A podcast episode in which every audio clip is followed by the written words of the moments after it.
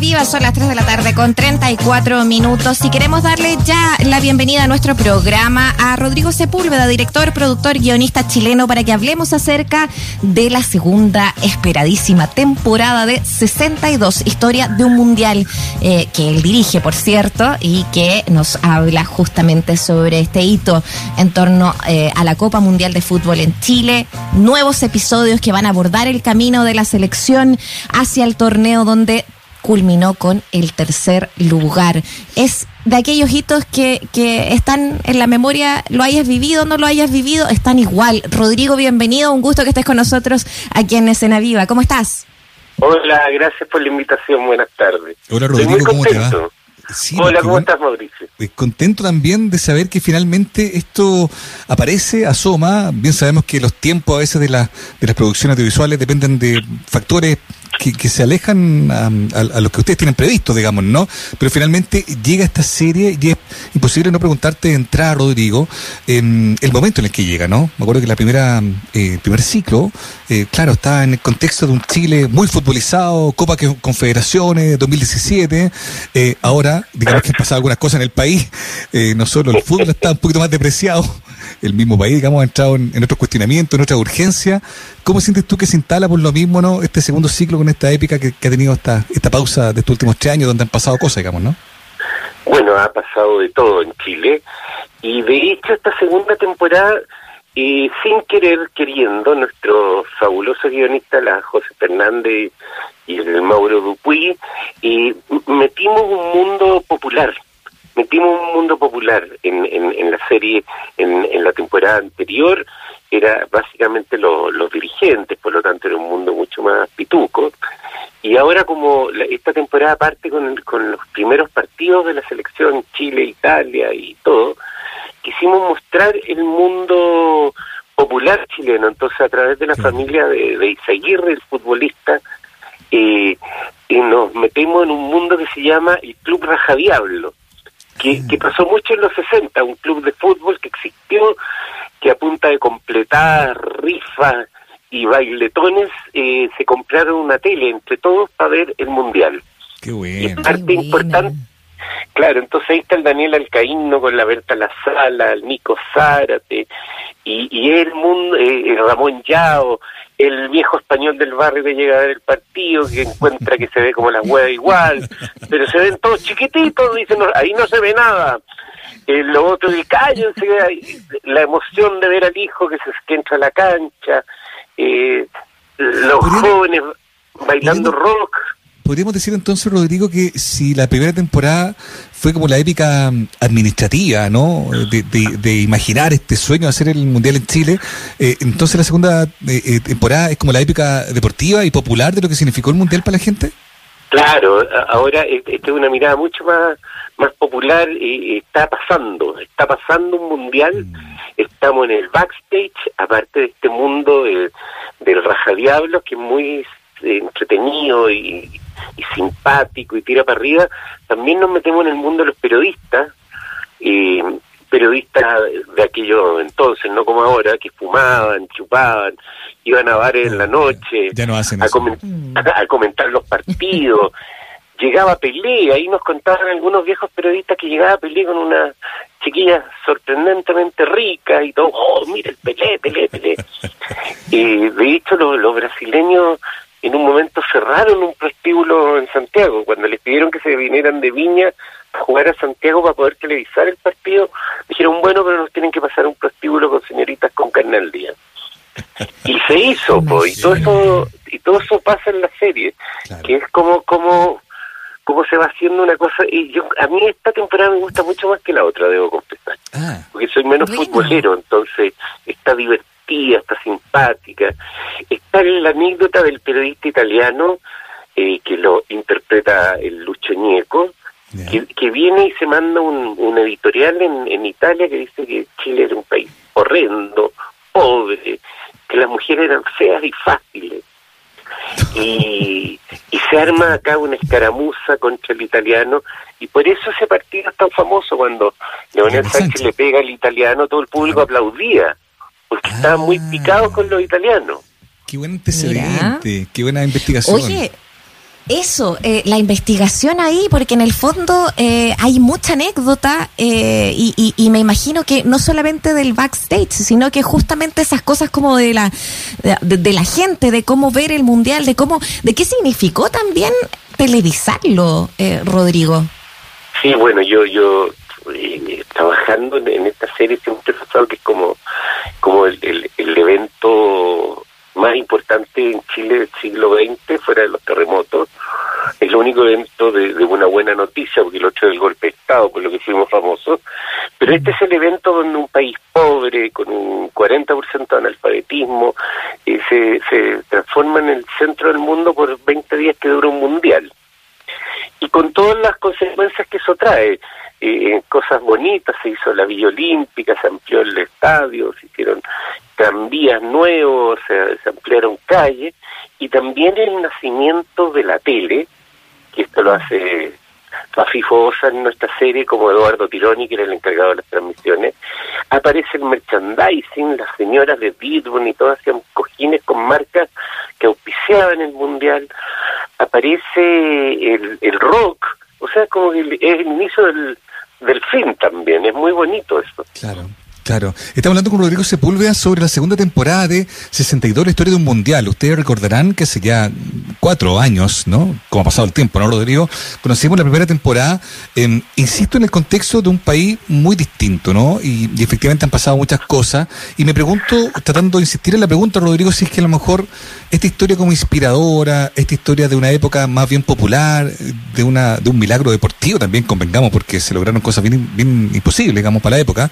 Eh, Mm, servirá también como estímulo para el Chile que vivimos hoy, digamos, ¿no? Porque tenemos un clima distinto, no solo respecto al 62, sino que, insisto, respecto del 2017, que fue cuando conocimos la primera temporada. Desde ese lugar, ¿no? ¿Sientes tú que por ahí va el aporte de este segundo ciclo en el Chile de hoy, que se ha vuelto politizado, donde eventualmente de fútbol es de lo que menos hablamos y de la selección, digo?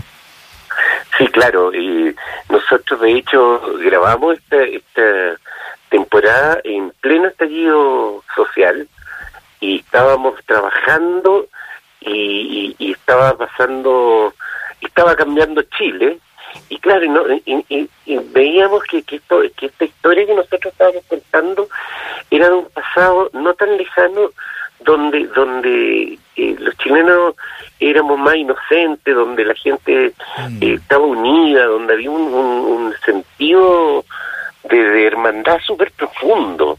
Mm. Y nosotros muchas veces durante los rodajes nos decíamos, puta, ¿qué pasó? ¿Cómo fuimos a cambiar tanto? Mm. y eso es bonito porque porque muestra que de algún modo eh, eh, podemos. ya Yo creo que, este, que esta, esta temporada se parece más a, la marcha del millón seiscientas mil personas que, que, a, que, a, los otros estallidos que son más tristes, ¿no? Mm.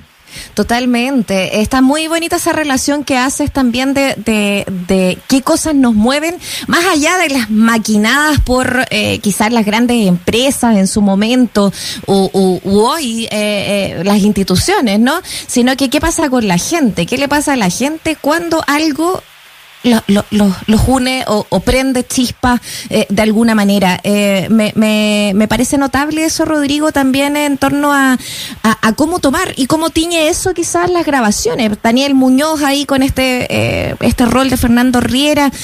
¿cómo, ¿cómo, ves tú eso? ¿Cómo lo ha tomado el elenco también, esperando también esta segunda temporada? Bueno, estamos todos súper ansiosos. Piensa que que en lo general uno terminaba de grabar, se hacía unas fiestas, se seguía viendo, y, nunca más nos vimos todos por, la pandemia.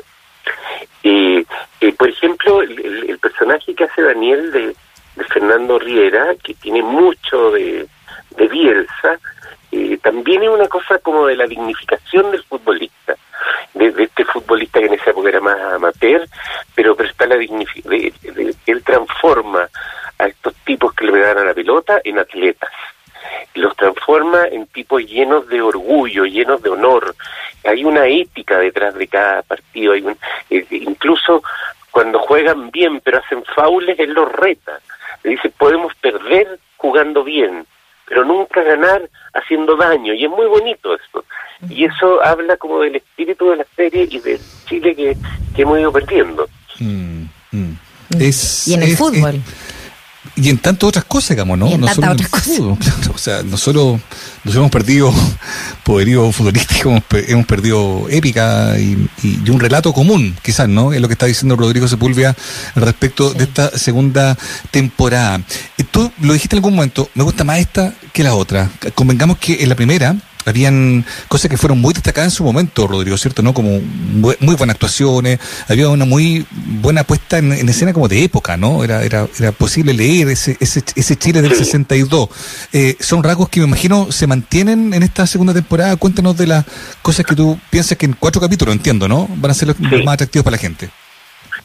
Mira, claro. Eh, se mantiene toda la época, se mantienen tremendas actuaciones. El elenco es bien notable, o sea, está Roberto Faría, Daniel Muñoz, la Berta La Sala, Alcaíno, Ñeco, hasta un cameo de, de Aldo Chapacasi en el bar de los periodistas. Ah, bueno. Tenemos, está, está muy, muy bueno el elenco, está la Macateque, eh, la Paula Giannini vuelve a estar. Está, eso, eso, eso está muy bien siempre, porque tenemos muy buenos actores. El, el- el- este ambiente es muy bueno.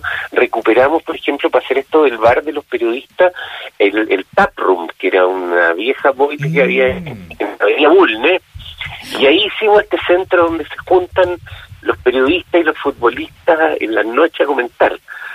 Entonces. ¿qué, qué es lo bonito de esta? Que esta, esta, esta temporada no necesariamente te tiene que gustar el fútbol para disfrutarla, porque también es una temporada que es muy profunda a nivel de observación social chilena. Imagínate, década de los 60, además, tanto cambio justamente social que se iba a dar hacia fines de esa década. Estamos hablando con Rodrigo Sepúlveda, director, productor, guionista, amante de la historia, lo sabemos, ¿no? Y de, de, cómo estos cambios eh, sociales también van, van generando eh, estas imágenes, estas fotografías que tú vas dejando en el cine, en la serie. Eh, por eso preguntarte también, proyectos que se que se vean también para este año. Una tercera temporada de, de esta serie puede ser posible. Qué otras eh, eh, otros proyectos te están moviendo también Rodrigo Mira, es muy difícil el, el tema con el CNTV, porque hay una lecera y es que entre una temporada y otra pasan dos, tres años como pasó ahora, porque no te dan plata para una segunda temporada hasta que no sea exhibida, entonces hace que se pierda continuidad.